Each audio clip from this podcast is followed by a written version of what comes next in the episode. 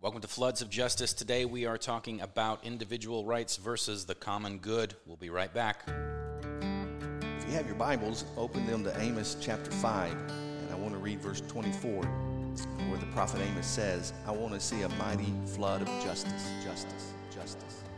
The Floods of Justice podcast looks at the issues of our day from a biblical perspective without the labels. Led by Reverend Doctor Kevin Riggs, affectionately known as Pastor Kevin or Rev Kev, he is the senior pastor of Franklin Community Church and founder of Franklin Community Development in Franklin, Tennessee. He is also a published author, teacher, professor, activist, abolitionist, husband, father, grandfather, scuba diver, and coffee connoisseur, which is why this podcast is brought to you from the coffee house at Second and Bridge in downtown Franklin. Let's begin the conversation. Good morning, listeners. Good morning, Pastor Kevin. How are you? I'm doing good. How are you doing? Good, good. We are coming off a holiday weekend, Memorial Day weekend, and we do want to express gratitude towards uh, those uh, who sacrificed their lives for our freedoms. Today we are talking about one of those freedoms, um, but I, I hope that uh, everybody had a, a good time celebrating with their family um, this weekend to, in memory of those lives that, that were lost. Yeah, yeah. You know, we have some family members um, who have been in the military. Uh, my um, my grandfather's brother uh, fought in World War Two and was on the cover of Life magazine um, wow. during that. And uh, And he recently, uh, back in February, celebrated his hundredth anniversary. I mean, hundredth birthday, um, and uh, still wears his the same uniform that he had. He does um, the honor guard stuff at funerals and stuff. At a hundred years old, he he still does uh, some of that. And uh, uh, but anyway, there's been a, a short documentaries done uh, on him, um, and then uh, I've had uncles who've been chaplains in the in the military um, uh, for for a long time. So. Uh, so appreciate those guys' sacrifice and, and ladies their sacrifice, and hope hope that in the in the cookouts and everything else, you did take some time to uh, to reflect on uh, what it means to be free. So. Yeah, boy, one hundred years, our last one hundred years. I hope somebody has has tapped into his brain on that life experience, because the changes that have happened in his lifetime alone compared to the rest of human history. Like, yeah, wow, and yeah, we're in the midst of something now that's unprecedented. For us. Yeah, really, that generation, you know, they're called the greatest generation, yeah. and there may not be a generation um, that has seen as many changes, uh, drastic changes. I mean, you go from horse and buggy to, uh, you know, rockets, uh, you know, in your lifetime. Yeah. Uh, no television to internet, um, you know, so, so yeah, there may not be another generation that sees that drastic of changes just in one lifetime, but, uh, But anyway, yeah, but those freedoms, you know, that's what we're talking about. I mean, if you think about it, the fact that we could be here pretty much talking about whatever we want to talk about is uh, without fear of repercussion is because of the freedoms that we have. Yeah. And uh, and so that's a, a good thing. So we have, we have the freedom to uh, to criticize the government. We have the freedom to support the government. We have the freedom to to not even do anything if we don't want to. Uh, and so and it's all because of um. Uh, of the price that has been paid of uh, people before us. But but today I want us to really talk about individual rights uh, versus the social good, or common good sometimes it's called. And uh, and so I know some of the listeners or some of the people watching on Facebook may be wondering, you know, why, why you want to talk about that for? Well, because it's kind of where we are as a country, I think. You know, we've been in lockdown for two months, um, maybe two and a half months really. And uh, most churches, at least in our area, and I know that this pandemic has affected uh, different um, parts of the country differently. You know, for the most part in Tennessee, uh, we've had uh, a lot of cases, but very few deaths compared to other parts uh, of the country. And so, uh, and so, it's unfortunately what that means is if you're from a part of the country where ha- you haven't seen a lot of uh, a lot of deaths, then you look at this whole pandemic different than if you're, you know, from New York City or Detroit, Michigan, um, where you have seen um, a uh, just you know more significant um, uh, deaths and uh, and greater hardship, and so you know it's kind of hard. I mean, I, I'm I'm in the South, and I can't really put myself in uh, in the shoes of those up north who maybe have experienced it a little bit differently than we have. Um, but but the, you know that's kind of what's been going on in our context. Um, most churches in our area stopped. Um, public or corporate worship services on March twenty-second. We we had service on March fifteenth, but we didn't have it on March eighth because of the pandemic. So we We had service on March first, and then we didn't on March eighth, and then we did on the fifteenth, and then the twenty-second. Everything just kind of came to a screeching halt. And, uh, and you know, really, and I've seen this on Facebook, and I think there's a lot of truth to it, the decision to close the churches um, was nowhere as difficult as it seemed like the decision to when to reopen the churches are going to be. You know, and there's and there's people all over the field about uh, about that and what and what should be done. And at the time, it felt so difficult. Like, oh, should we do it? Yeah, we should. Can't. That's nothing compared. That's to nothing this. now because because this pandemic has become so politically divisive. Um, then uh, you know that's affected the church. And, and I was thinking this morning about how horrible that is. That the church is divided uh, when a time like no other when we should be united. And um, and you know extend grace to people and, and recognize that every church is going to look at things differently. But instead, we've drawn these hard lines of uh, when to start churches and when not to start churches, and then we criticize. Uh, you know, if people are starting too soon or if they're not starting soon enough. You know, and, and all of that, and so it just becomes uh, a mess. Now, personally, I tell people I haven't been to church since March first. Um, and so three months now without going to church. Um, we didn't have it on March eighth, and then March fifteenth I was out of town, and then the twenty-second hit. And uh, I don't think there's been a time in my entire life since I was born that that I've gone three months without uh, uh, without going to church. And I understand, and I know, trust me, I know the church is not the building. Yeah, you know, I know that, it, and and our church has kept its ministries going pretty much uh, nonstop through all this. And so we are out there uh, following the Matthew twenty-five. Things of feeding the poor and and, and uh, taking care of the homeless and, and all of that, but uh, but yet you know I, I was sharing with uh, with some people Sunday as we were doing communion, you know that man, the fellowship aspect of church, which is so important, that human connection uh, just can't be met over Zoom or at a distance, and I, and I think that's what people are longing for. Uh, but then you have the other issues of wearing a mask. You know, um, and the idea that you wear a mask not for yourself, but you wear a mask for the other person, um, and uh, and then some people don't want to wear masks. You know, it's their it's their freedom not to. And then the whole idea of opening up businesses: are you putting people ahead of profits, or or you know the the argument? At least one of the other arguments seems to be, well, you know, just as many people are going to die if you keep the economy closed, then if you open it, they're going to die for different reasons: suicide rates and. And uh, and just all kinds of things. And so, again, unfortunately, what's happened during this time is that it's become all way too um, political. And so our country is trying to start over again, or at least uh, starting to open up, and we're being asked to wear masks in public, to wash our hands regularly, to maintain a six-feet distance from one another. And, uh, and it's really quite bizarre, you know, to walk into public places and see all the things on the floor yeah, that the are trying to direct you. Stand and yeah, yeah, yeah, and um, and so it's just really it's really quite bizarre uh, from that. And no one could have ever, and I've said this before, no one could have ever imagined uh, or anticipated that this is where we would be in May, coming up on June, when we celebrated the New Year on January the first. I mean, I don't think this was in anybody's.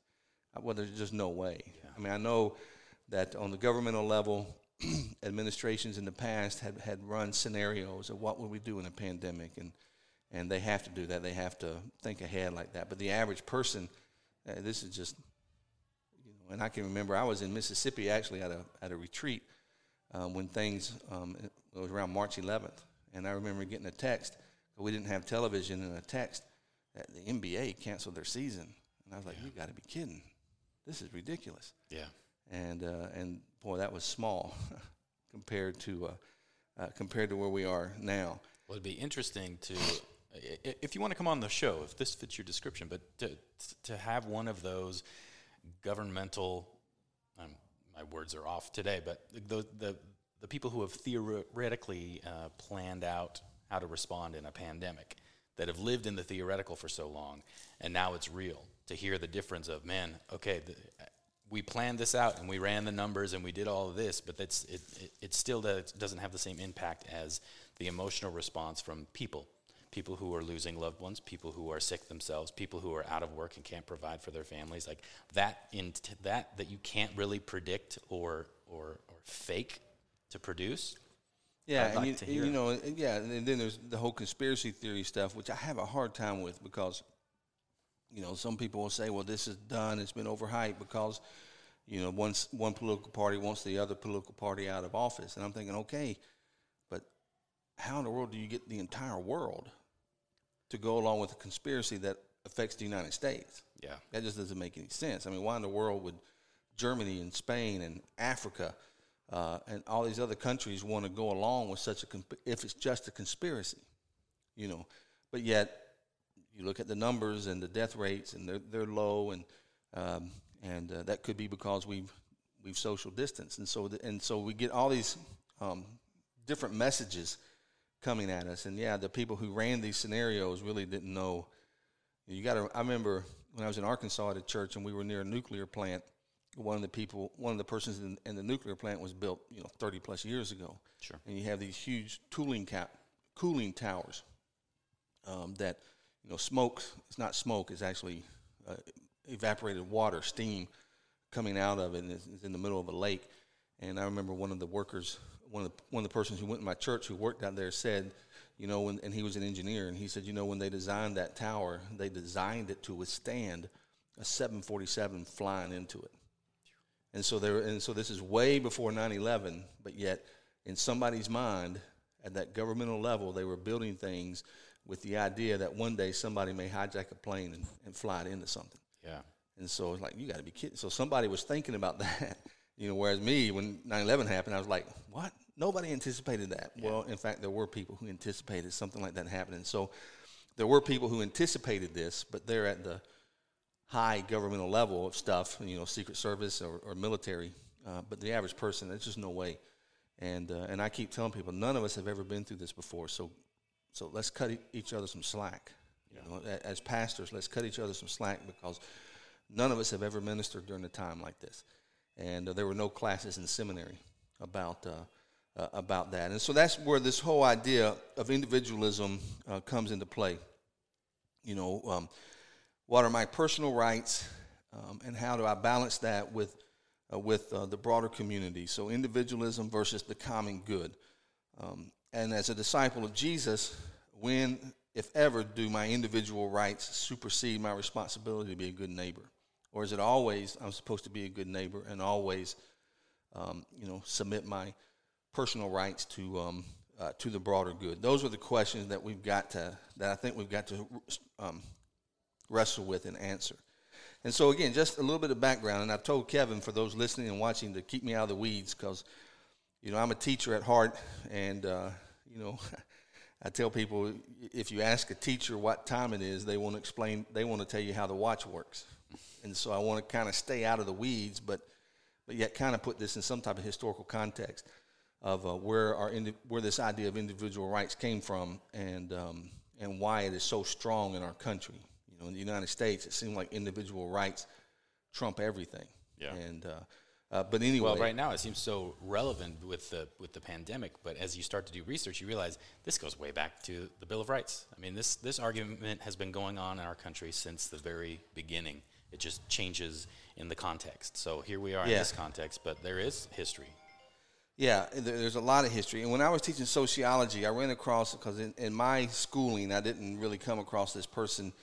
Uh, I may have, but I just didn't pay attention to it. But when I started teaching sociology, um, This this German sociologist um, by the name of uh, Ferdinand Tönnies uh, kept coming up, and uh, um, and he he died in around nineteen thirty, so it's the late eighteen hundreds to the early nineteen hundreds. Again, he's a German um, a German sociologist, and uh, and I want to talk about him uh, a, in a little bit. But before, um, but before, but anyway, so Tönnies wrote a book. Um, it was published in nineteen oh five, but if I remember right, in nineteen oh five it was published in in German, and then it was a few years later before it became published in uh, um, in English. That could be wrong. It could have been nineteen oh one when it was in German, then nineteen oh five. But anyway, in the early nineteen hundreds, he wrote this book. And uh, the German words I'm not even going to try to pronounce, uh, but basically the English translation would be Community and Society was the title of the book. And you can Google that, and you'll you'll see, and it'll come up. And, um, and so he described two types of societies, basically. One he called community, and the other he called society. And community was a, a social organization, or it was a type of society uh, where people were bound closely together in kinship and tradition, and basically the community superseded the individual. And so what was right for the community uh, was greater than what was right for the individual. Uh, and then society was the opposite of that. Uh, and so by society, the, the German words um, have a better trans, have a better meaning, but the English equivalent is, you know, is, is where this comes from. But, but society um, is a type of social organization in which people have weaker social ties and considerable more self-interest. And so, uh, and and in his mind, he thought that after a while things would even out and things would be good. But later in his life, when he came to the United States and was touring and lecturing and talking about this, he was very, very critical of individualism and what we lost as a society by moving from community uh, to society. And, and again, the German words really, really um, uh, explain it better, but I'm not going to try to pronounce those words. Um, and so he saw this move from individualism, um, away from individualism, or away from the common good to individualism as being a bad thing. Now, this is the nineteen hundreds, early nineteen hundreds, when he, you know, when he's, uh, when he's writing about this. When we weren't anywhere near as selfish as we are today. Yeah, yeah, and he and he saw it at, at first. He saw it as just, this is just the way society evolves, but then he saw it as this is bad if we don't, if we don't, um, if we don't do something about it. And and years ago, and I tried to find the paper and I couldn't find it, but years ago, uh, I started writing an, a journal article that I was going to submit to some um, um, theological journals, um, and uh, and I never finished the article, so I never submitted it, but but what I was doing was, because I think what he means by community is koinonia, the Greek word koinonia, the type of fellowship we're to have within the church, and then and then and, and my application was, as a church, we should be this type of community, but instead we're a society. We're we're as a church, we're We have stressed the individual uh, so much that we've lost a sense of community, and uh, which is odd because Hebrew, the Jewish religion, um, coming from what we would call the Middle East, you know, uh, all is is very communal. Very, just read the Old Testament and you see it's very communal. It's like what's the most important thing is the group, not the individual.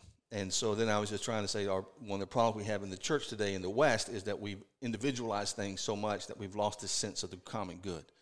Uh, from that, based on what um, Tönnies was saying.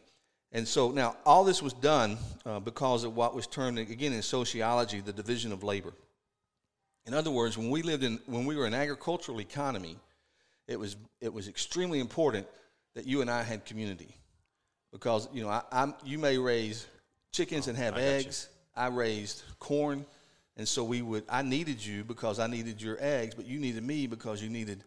You know, my corn. And so you had this this idea of where you really, really looked out for one another because everybody's interest was the same interest, you know. And so if there was a flood or a drought, it affected everybody the same. And so there was this sense of community. But when we moved away from agriculture with the Industrial Revolution, which late eighteen hundreds, early nineteen hundreds, um, the Industrial Revolution, now instead of growing stuff, I'm hiring myself out for money. Um, and so this division of labor, you know, if you think about it, back on the farm, people knew how to do everything. You know, if, if they're if they needed to fix their house, they fixed their house. If they need, you know, or they'd call their neighbor.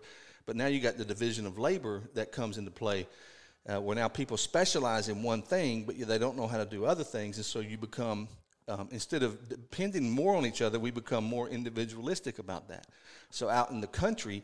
Um, you know, your your nearest neighbor may be a mile away, but you know everything about them. They're your good friends. Then you move into the city to work in the factory, and you live in an apartment, and you don't know the person sixteen inches away on the other side of the wall. Yeah. Because of this division of labor. And then what you have, whereas in the agricultural economy, um, if something bad happened, it affected the whole group. If something good happened, it affected the whole group. In the industrial economy, in the you know, in the Industrial Revolution, the division of labor, now all of a sudden what's bad for you is good for me. You know, or what's bad for me is good for you.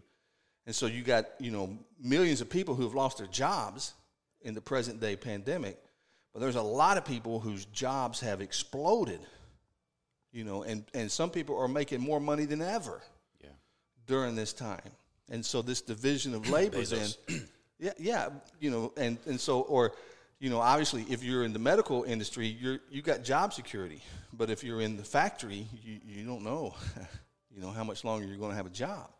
And so what's good for one becomes, because, and so that causes us then to become more individualized. I got to take care of myself. I got to watch out for myself um, instead of uh, relying on the community. And so we start to privatize um, Well, and especially if Everything. you feel like the community is ignoring you or neglecting you, then you got to take care of yourself. If you felt like you were being provided for by your government or that they cared about you or your community.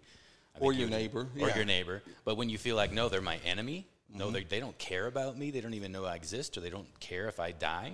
That, that to me, can yeah, taint you, your... And then and then you, you start to individualize yeah. everything. Now, at the same time, you had the French um, Revolution going on, and you had... Um, um, you know, the Renaissance, which is actually in the late sixteen hundreds, is where this idea of democracy and individual freedom started to come from. Um, and then, you know, the, the the French writers and some of the German writers and English writers in the seventeen hundreds, uh, John Locke being one of those, who may have been more late at sixteen hundreds, is basically where Benjamin Franklin and Thomas Jefferson got their idea of a representative democracy. And as I said last week, our country is built more on secular humanism than it is on Scripture. Uh, that, that's just a fact. Now, the people were Christians, or at least a lot of them were Christians, a lot of our founding fathers, but they were they were building a humanistic government, um, and we just have to admit that. And so then also around this time, the late eighteen hundreds to the early nineteen hundreds, there was another book by another German sociologist named Max Weber. It's spelled like we would say Weber, but the W's a V sound. And, um, and his book was called The Protestant Ethic and the Spirit of Capitalism, and it's a critique of capitalism. Um, but what he does in this book, which to me was fascinating, um, and these are all classics that need to be read by everybody, was he was saying, you know, the idea of this individual and the and the work ethic that we have in the States goes back to a particular theology in Scripture called um, Calvinism. And within Calvinism, this is where you got to keep me out of the wood, out, out of the weeds. In Calvinism, um, you, there are the elect of God. You know, God only saves the elect. So how do you know if you're one of the chosen? Well, one way you know that you're one of the chosen is that you have been blessed. And being blessed is always equated with, with money. Mm-hmm. And so the harder you work, the more money you make, that's evidence that you've been called, that you're one of the chosen by God. And so this and so this work ethic that keeps capitalism alive is based on this one type of theology. Now, what's interesting is within the Christian world, you can basically divide theologies in half. You have you have Calvinists and Arminians, and um, and Calvinists have this idea of election. Arminians don't, right? But this Protestant work ethic and spirit of capitalism is really the seed of what has become the health and wealth gospel.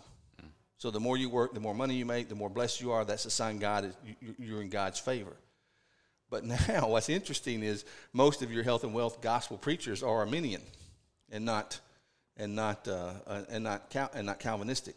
But anyway, so that, and so I, what I'm just trying to make is this idea of individualism has always been, but in, it started to grow and become more and more. And then you have representative democracy, where now my rights are more important um, uh, than than the common good.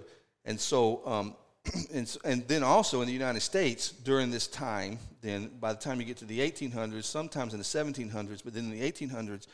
You start having these huge tent revivals. And the emphasis uh, in these revivals was personal salvation. You had to say the printer's prayer, the sinner's prayer. You have to personally put your faith in Christ. So you see that individualism? You know, the, it's the individual. It's it's it's the only thing that matters is you and your relationship with God. Forget everybody else. Yeah. You know, um, and so and so all of this is making us more and more individualistic. So with the chicken and the egg, did the did that theological view come out of the societal, or was it vice versa, that the societal was, I don't want to, you know what I'm saying? I got it all backwards in my head there. With the, the individualism in your in your faith, was it a response to what they're seeing out in the world, or was it just a, a shift in new freedom, and then because of that and the predominance of a, a, a Christian people in the nation, well, that then a political system in yeah, well, it is chicken and egg, but I think I think at least one way, and this is just scratching the surface of all this, but at least one way you could look at it is, is you know, Martin Luther, the Reformation, which was um, basically a return to Scripture, um, you know, um, you know, faith in Christ, grace of God, uh, the authority of Scripture, and also trying to put Scripture into individual hands, because up until then, like if most, you know, especially in the Catholic faith, faith, um, everything, you know, the liturgy was in Latin, and only the priest could lead the services and all of that kind of stuff, and then the Gutenberg Press, if you want to throw that in there, made the scripture widely available to all. And so now it's like we don't, and so then there was this move of, of no, we don't need the priest to tell us what to do. We can do it ourselves. We can interpret scripture ourselves. And so there's that individualism. And then out of that, you could say then this belief of, of election. Uh, John Calvin and Jacob Arminius um, were uh, somewhat contemporaries. Um, John Wesley, the founder of the Methodist Church, and John Wesley would be Wesleyan or Arminian, and John Calvin were contemporaries. And, um, and you know, they said their theology, the difference in their theology was the width of a hair, you, you know, but yet all of our denominations now yeah. come from either, we're either Calvinist or we're, uh, we're, or we're Arminian. You know, basically you had the Catholic Church, and then after the Reformation, the Protestants kicked off, which, by the way, this is, I'm in the weeds now. Protestant. If you're listening, we are in the weeds. Protestant means protestant. So this idea, so as a Protestant, I tell people, as a Protestant, it's in my D N A to protest mm-hmm. when I see an injustice. That's what we are. We are Protestants, you know. Um, and so, but you could have the Catholic Church, and then when the, after the Protestant Reformation, then you have the um, uh, the Protestants. So they're both Christian. You have Christianity and the Catholic Church, the Protestant movement, and then out of Protestant, the most Protestant groups are going to go either to Jacob Arminius or. or John Calvin, and then you end up with thousands of different denominations over, over this. But um, but the emphasis in the United States through these great revivals then became personal faith in Jesus Christ. In, so now it's individual again. And uh, and it's just, you know, it's just the community aspect was completely forgotten. It's basically what I'm getting at. So all of these things, from the political to the um, to the economics to religion, always pushing us to be, you know, more individualistic. In the past, in the ancient history, we were more communal, you know, and then all these things started taking place, and and um, and now we're in a place where it's all about my own rights, and, and I don't really care about the rights of others. If, as long as my rights are being met, you know, I'm not going to submit my rights, um, you know, to something else. So you have people who think wearing a mask is an infringement on their rights, and they're going to protest wearing a mask, which is really odd to me. Yeah, you know, or um, you know, the the government took stands to shut the economy down, and now after a while, that's infringing on my rights. And so now we're going to protest against the government for uh, for the economy uh, to. And and I love a protest as much as anybody, uh, you know. But uh, but I think nonviolent protest is the way to go, not carrying guns to the courthouse to pro- to protest. But anyway, let's take a yeah. break, and we'll. Yeah, so we've we've laid some foundation here. When we come back, let's let's get a little more specific into the, the pandemic and the, the issue that we're all facing, wearing face masks. The Floods of Justice podcast is brought to you by the Coffee House at Second and Bridge. Since nineteen oh four, they have stood at the corner of Second and Bridge Street in the heart of downtown Franklin. Their house-made menu items are crafted with care and love. Baked goods are made from scratch each morning, and specialty coffee is always ground and brewed fresh. So come on down, wander the rooms, join us at the coffee bar, and find a space to enjoy the food, the drink, and maybe even a recording of the Floods of Justice podcast. So we have been discussing individualism versus the common good, and we, we laid out some historical context with that, and now we're stepping back into present day with our current situation. Yeah, and so I want to start this off. I want to read a passage of Scripture uh, because, again, we're trying to look at things from a biblical worldview, and by no means am I saying I've got the only biblical worldview, but, uh, but you know, we got to put this, you know, what does the Bible say? How, what principles can we find in Scripture about this? And so there's a passage in Isaiah chapter fifty-six, uh, verses one through three, and this is from the Message um, version of the Bible, a very, very contemporary uh, version. And so here's, here's what Isaiah says uh, in the Message interpretation. God's message, guard my common good, is what he tells the prophet. Guard my common good. Do what's right and do it in the right way, for salvation is just around the corner. My setting things right is about to go into action. How blessed are you who enter into these things, uh, you men and women who embrace them. You watch your step and don't do anything evil. Make sure no outsider who now follows God ever has an occasion to say, God put me in second class. I don't really belong. And I think there's a word there to us about immigrants. You know, don't make an immigrant feel like they're second class, is what God says. Um, and then he goes on and says, and make sure no physically mutilated person is ever made, made to think, I am damaged goods. I don't really belong. So I like the way that the message says that. And, that, and when I read that last part of, of, of, you know, I am damaged goods, I think of the uh, family that was homeless who we put up in a hotel uh, for thirty-five nights, and they gave us a thank you letter, and she wrote on the thank you card, um, thank you for not throwing us away. No one should ever feel like they're second class or that um, or that you're throwing them away. They're they're of no good. And so uh, how do we do that? Well, the decisions then that we make, we have to consider uh, the least of these. The mo- how does this affect the most vulnerable among us? Not how does this affect the economy or how does this affect the stock market, but how do these decisions affect the most vulnerable among us? In the Old Testament, the most vulnerable are the are the poor, the orphan, the immigrant, and the and the, and the widow. Uh, those are representative groups because today we could find out all kinds of other people who fit in that category. Uh, but as a believer, um, and again, we're far from perfect in this, and, you, and it may be impossible to do it perfectly until Christ returns. But yet, when it comes to our policies, when it comes to our actions, we have to always ask ourselves, what effect is this going to have on the marginalized people in my community?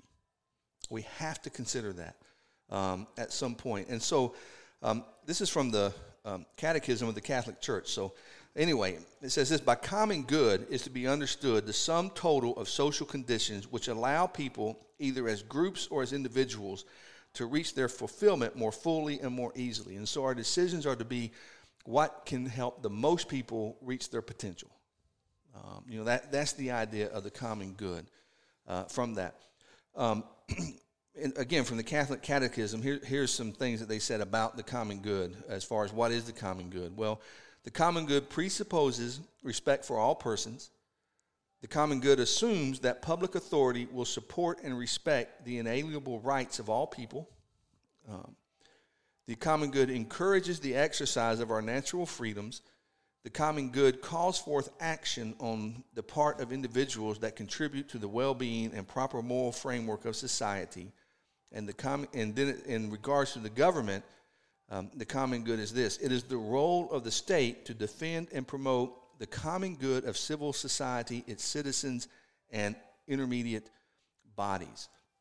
In a nutshell, the idea of common good is what um, Doctor Martin Luther King Junior referred to as the beloved community. You know, that what are we doing for the community? The beloved community, and and from the King Center, um, here is here is uh, what they say about um, the beloved community. Doctor King's beloved community is a global vision in which all people can share in the wealth of the earth. In the beloved community, poverty, hunger, and homelessness will not be tolerated because international standards of human decency will not allow it. Basically, that's Matthew twenty-five, basically, that you can't have this. And, and we've talked about poverty and homelessness before, that poverty is a result of the church not fulfilling its obligation um, based on based on the passage from Deuteronomy. Um, racism and all forms of discrimination, bigotry, and prejudice will be replaced by an all-inclusive spirit of sisterhood and brotherhood. That's the common good. I would say it's the kingdom of God, basically. And as Christians, as followers of Jesus, we are to proclaim the kingdom of God, and then through our actions um, show snapshots of the kingdom of God. And so in God's kingdom, there will be no homelessness. And so when we shelter people experiencing homelessness, that's a snapshot of what God's kingdom will look like. It's not yet in fulfillment, but it's a snapshot of that. And so when we feed the hungry or when we give a cup of cold water in Jesus' name, he says, you, you've done it to the least of these, you've done it to me. That's that's the common good. And so when we provide health care and, and so that people can be healed um, and made well, um, that's a snapshot of the kingdom, which again, back in the day, When when Christianity focused a whole lot on the community, uh, the vast majority of hospitals in the United States were started by what? Catholic Church. But, yeah, and, and Christian churches as well. Right. Yeah, but it was God's people. It wasn't the government. It was God's people who did this. But as we became more and more individualistic, looking out for our own interest, making sure we had our own things in order, then, you know, now hospitals are state-run or or they're L L Cs. You know, one comes in and buys up a whole bunch, and it's not God's people um, doing it anymore, because now we're, it's about, you know, it's about me. And, uh, and again, like everybody else, I struggle with this because I know the implications of what this sounds like, but yet, okay, but yet I still have to take care of my family, you know, uh, and, and all that. But when I make decisions of, of everything, so, it, you know, whether or not to wear a mask, okay, I may have the individual right to not wear one or to wear one, but I have to ask myself, what effect does me wearing one or not wear one have on the most vulnerable people among us? Yeah. You know, and so if... Uh, if the government says, hey, look, wearing a mask is is not really to protect you, but it's, it's to protect the other person, well, then all of a sudden it's like, okay, I've got to wear a mask, even though I hate it, even though oftentimes I forget it. Like today I left it in the car, you know. Um, I hate it. I don't like it. I can't wear a mask and sunglasses at the same time. All those things, but yet I, but yet if I go to the grocery store, um, people know I'm a pastor, Um, and I've, I've got to try to set that example. And so, okay, I'm going to put my mask on uh, to go to the grocery store uh, because I want to show that I'm more concerned about the other person than I am my own rights. You know, and, I, and that's just the that's just the way we have to look at it. Um, and so, yeah, you have a right not to wear a mask. You have a right uh, to do whatever it is you want to do. But as believers, we've got to go back to this idea of, what effect does this decision have on the broader community? It's not just about me. Yeah. It's about what effect is, is this going to have on the broader community? And I think if we operate in that way, then um, a lot of these things will make will make sense. But I'll, I'll stop there. Just yeah. Well, I think I mean there's a, there's an interesting debate as I was kind of researching this and just thinking about things. The I don't know if it's the definition of common good or if our if it's how we approach the common good, because you can you can look at common good and, and it, sometimes it's interchangeable with the greater good, and we say, all right, well, you know, yeah, there's ten percent of people that this might be that this might affect, but ninety percent of us are this. And so we would say, you know, someone would say, oh, the common good is to, well, what takes care of the ninety percent? But if we if we want to shift it and, and maybe approach it biblically and say, well, the marginalized, what are we doing to take care of the marginalized? That ten percent, is that in in in actuality better for the common good? Not from a worldly point of view, but from a, we as a people will take care of our vulnerable. And so the greater common good is that we are taking care of that ten percent versus, well, let's just forget about it. Because, I I mean, you see the argument online, you see it coming from D C of, well, hey, you know, in the grand scheme of things, not that many people have died. It's really not that many people. You know, we're now approaching over one hundred thousand people. But saying, oh, that's not that many people. Let's look at Spanish flu. Let's look at these others. And we minimize it as opposed to going, no, no. The common good is how do we take care of those that are most vulnerable. Right. But it's... Yeah, I had a professor in graduate school say the beginning of wisdom is in the definition of its terms. You mm-hmm. know, so you got to make sure you're talking about the right thing. And I think, and this may just be on my own mind, so you can correct me, anybody watching, if I'm wrong, but I think the greater good is really more of that what's good for most people. Yeah. I think the common good is, is different because it is what's the common good, what's good for community as a whole. Mm-hmm. And uh, and that's where then the idea, like in the... The greatest good, okay, only two percent of people are dying. Let's let's just go back the way things were and and reach herd herd immunity, right, or something yep, like that. Yep. Um, really, really quick, you know. Whereas the common good says, no, yeah, we you know we we have to open up our economy. There, there's no doubt about that. I mean, people are hurting. Yeah.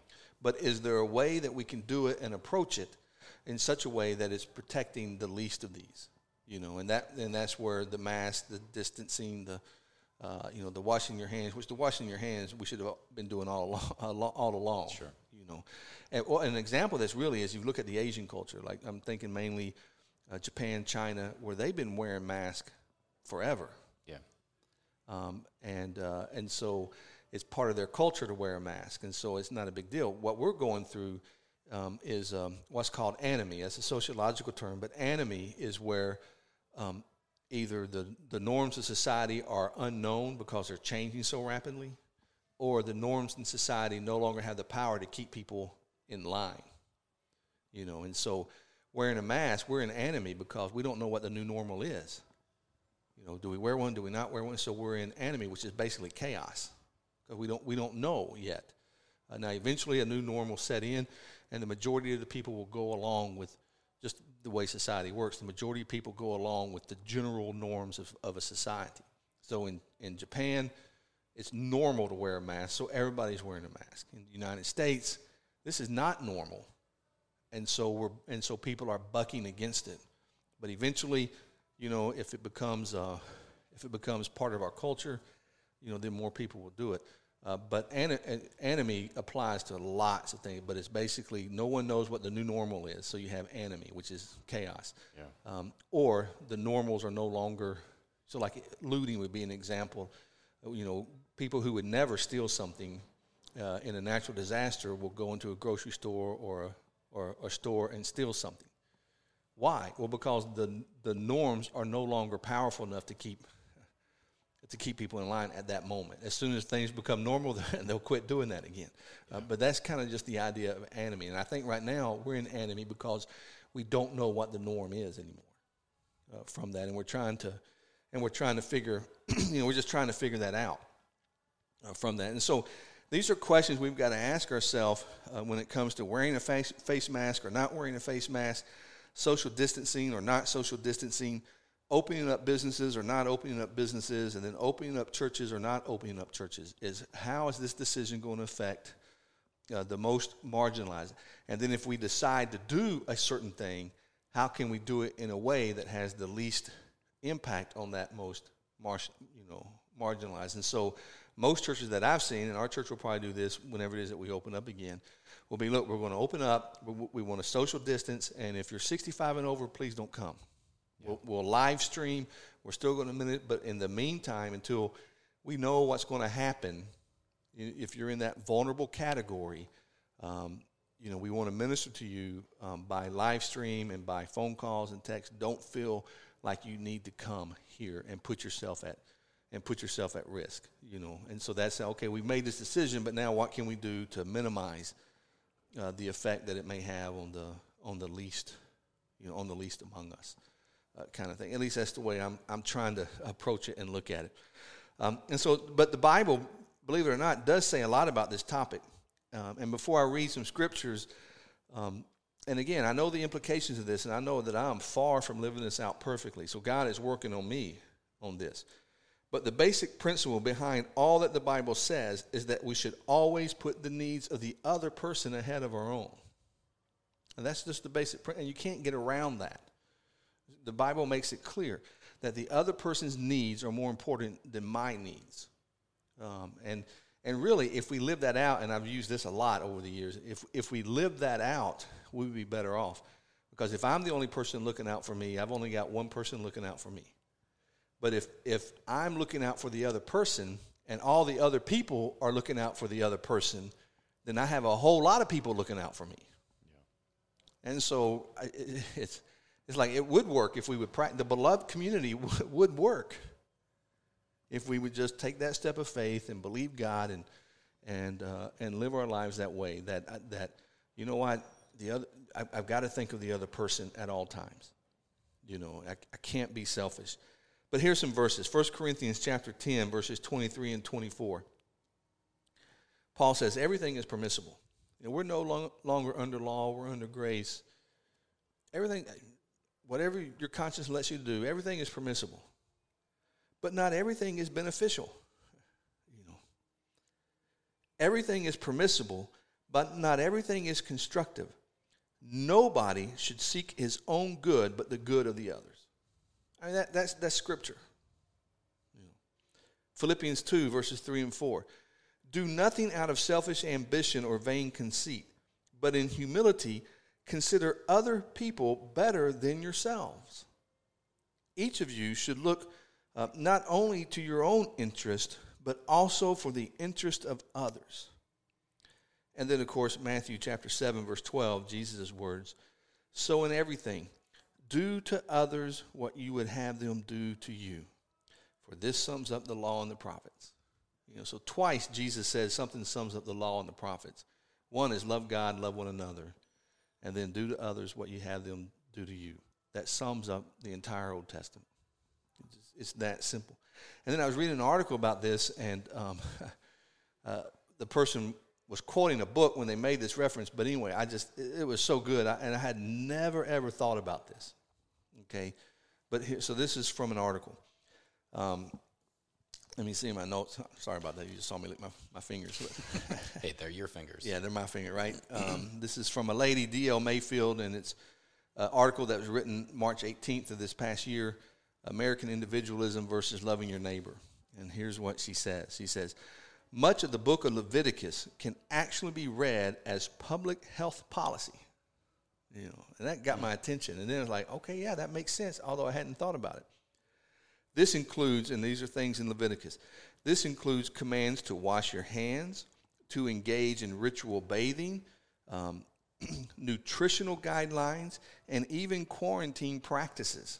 You know, and the law is like, yeah, if you have this disease, you need to go live outside of camp for a while, you know. Um, in Leviticus, periods of separation were called for when a person was visibly ill in order to evaluate, diagnose, and monitor its communicability. And so you know, I read that and I thought, man, I've just never looked at it that way before because we've never been in a pandemic. You know, that... that Leviticus, and we're not under law anymore, but there's still guidelines that we can glean from the from the Old Testament laws. And so, you know, a lot, so Leviticus says, look, wash your hands, social distance, and it didn't say it, but maybe it'd be, you know, wear, wear a mask, you know, something, but separate yourself. And so it's a biblical thing in a time of, um, of, uh, of uh, when it's a public health issue to do certain things. Um, and, and all this is giving up your own rights for the good uh, of the whole. That's all of that. Um, when I was teaching in sociology, uh, I had another professor call me in one day because she had a problem.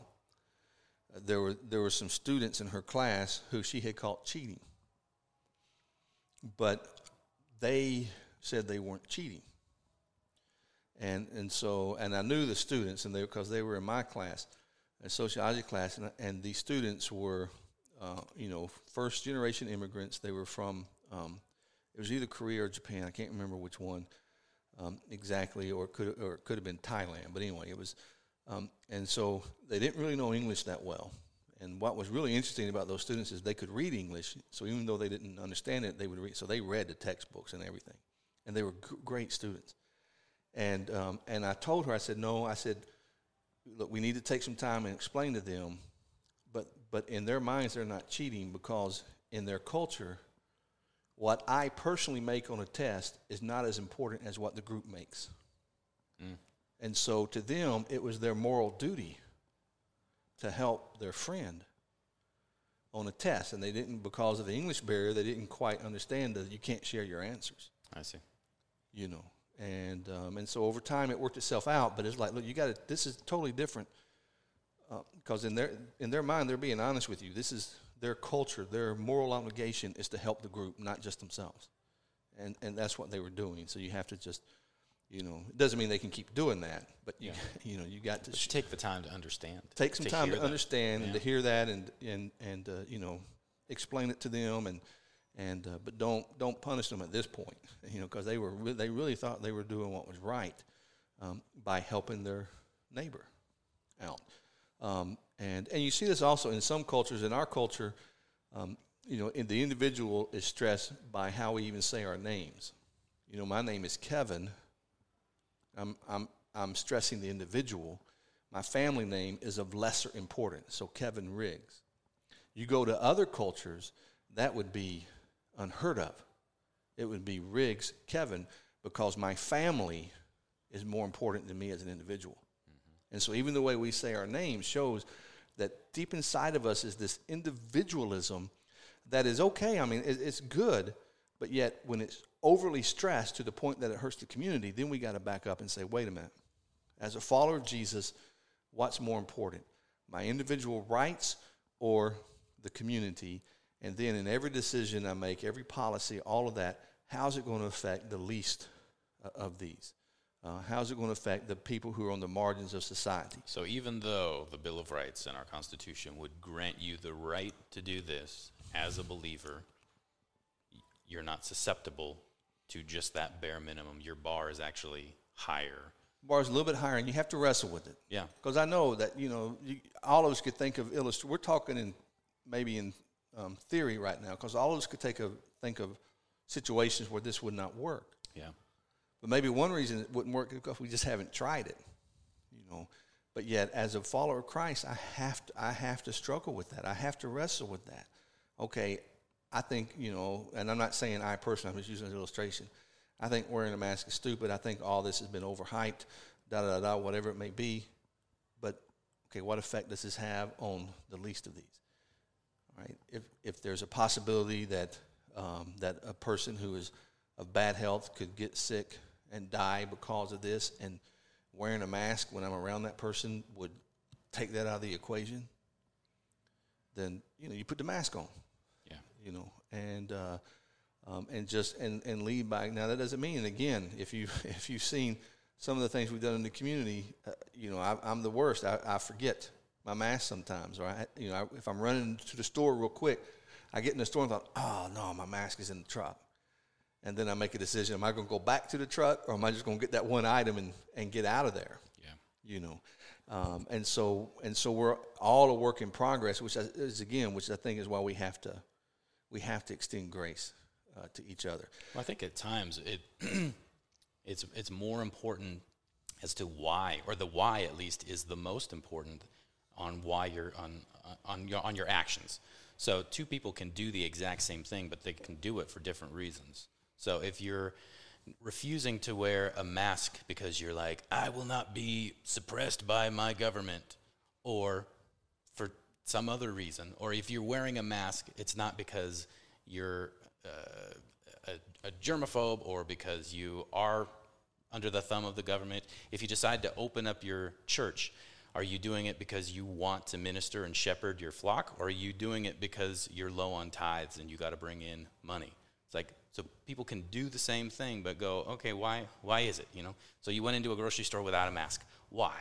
Give some, give somebody some grace to go, I just forgot it, or it's not because I'm flagrantly disregarding the public well-being of everyone around me. And we're so intolerant these days. It's yeah, I mean, I've heard stories. I haven't, I've tried to notice it, but I'm, I may just be oblivious to some of this kind of stuff, but I've heard stories of people saying, I went to the store without a mask, and the looks that people gave me. Yeah. And then I've heard I went to the store with a mask, and the, the looks, looks. that, that, that people gave me, mm-hmm. you know, so it's kind of like, okay. Darned take, if you do, darned yeah, if you so, don't. You know, so take your mask and you walk in the store, look around and say, okay, what's everybody else doing? Yeah, what? Frown. No, it's, I'm wearing it. Smile. Okay. Oh, frown. That's not. Yeah, yeah. And so that that's where it just gets, that, that that's just where it just gets crazy, and we have to, um, uh, we, we have to extend grace. Now, for me, I've been saying this from day one uh, f- for the churches, you know, because there's so much criticism going back and forth between churches over this. Um, and it's like, look, we have just got to extend grace. Um, and, yeah, that church may have made an unwise choice and a choice that I would not have made. Um, but let's pray for one another. You know, let, let's let's not bash that church. Let, yeah. Let's let's pray for one another. We're allowed to make mistakes. We're allowed to make mistakes. And pivot and try something different. Yeah, yeah. yeah. And so, you know, um, yeah, so, I mean, from my perspective, there's a lot of people who are setting the first Sunday in June as the Sunday to start having church again. But all the ones who I know have done that, some of them have sent me information, but I've talked with them, the guidelines that they're trying to put in place before they do that, you know, limit. Uh, there, there's one uh, person I know who they're starting their church, and they're limiting it to twenty-five percent occupancy of the auditorium. You know, so that way everybody can uh, can spread out, and you have to go online and get a ticket. You don't pay for it, but you go online basically to reserve your spot yeah. for that. And so once those tickets are gone, everybody else has to watch it, um, you know, live stream. Uh, and so they're and they're, they're they're talking about how they're sanitizing thing, and uh, talk to churches that are bringing in professional groups like ProServe to come in and do a deep clean of their building um, before um, before they start services, and then having the sanitation and and encouraging people to wear a mask. Um, you know, but I, I just, for the life of me, myself, and so if this is wrong, pray for me. I, I can see myself wearing a mask at church, you know, um, walking around talking to people. But but when it comes time to preach, I, I'm the mask has got to come off. I mean, that, that may be wrong, but that's just in my mind. I was like, okay, I can't, you know, make sure everybody's at least six feet away from me, which is no problem. Everybody sits in the back we'll anyway, put right? Put you behind the drummer yeah. cage. yeah, put a preach from the, the plexi. Put a put a plexiglass around around yeah. around me, you know. But it, but it's those kind of things of of um, until we get. I, I went to my doctor and he and he was telling me, look, until there's a vaccine, we are just going to have to deal with this, and there's going to be times of more strict social distancing than others because we just don't know what's going to happen, and it's going to reoccur. I mean, everybody thinks it's going to reoccur in the fall. Yeah, you know, and so even from the emergency management position, we've been talking about, okay, let's let's get ahead of the curve and make plans for when this happens in the fall. I think most people think maybe there is some truth to the heat, so summer may die down, but come fall, everybody thinks it's going to rebound. Okay, let's give each other grace. We haven't been through this before, and um, and let's always, at the very least, consider how does this decision affect the most marginalized among us. How does this decision, how does this policy, how does it affect the common good? Instead of my, and am I willing as a follower of Christ to put my individual rights aside for the better of the other person? Which I think is what Scripture tells us to do anyway. Yeah. Well, ironically, it's it's it's almost like for the common good, you've got to rely on your individual heart and conscience on this to go, you know what, just because the president say it says it's okay to open up this. Me, in my heart, there's a check, or be, because I care about my community, or because my community is composed of this demographic specifically, I'm going to act mm-hmm. this way, even though I'm being told, maybe maybe by the political side that I normally stand by, I can depart from that and just go, no, because of my love for my fellow human being, I'm going to choose to do this right now. Yeah. And, and you know, I've had a few conversations with pastors and, and uh, about all this. And and at, at the end of the day, what I've tried to tell the pastors is, look, nobody knows your church like you do.